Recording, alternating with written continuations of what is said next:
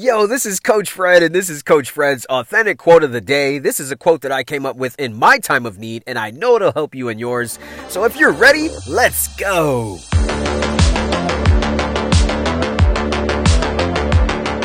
What is up? Today is Monday, August 23rd, 2021. This is my quote of the day. You can find this message everywhere, man. Anywhere there's podcast platform. Also, be sure that you search me out on social media at The Real Fred Lee because you'll find this quote on every single story feed out there.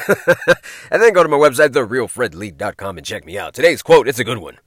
Quote, if you want the last laugh, then you'll have to first get laughed at a lot. End quote. One of the things that we all as humans hate is to be embarrassed. We hate to be laughed at, snickered at, and we hate to not know what we're doing, to look like we don't know what we're doing, to make mistakes. We hate all of that, right? But in order to become successful at whatever you are doing, you are going to have to be okay with that.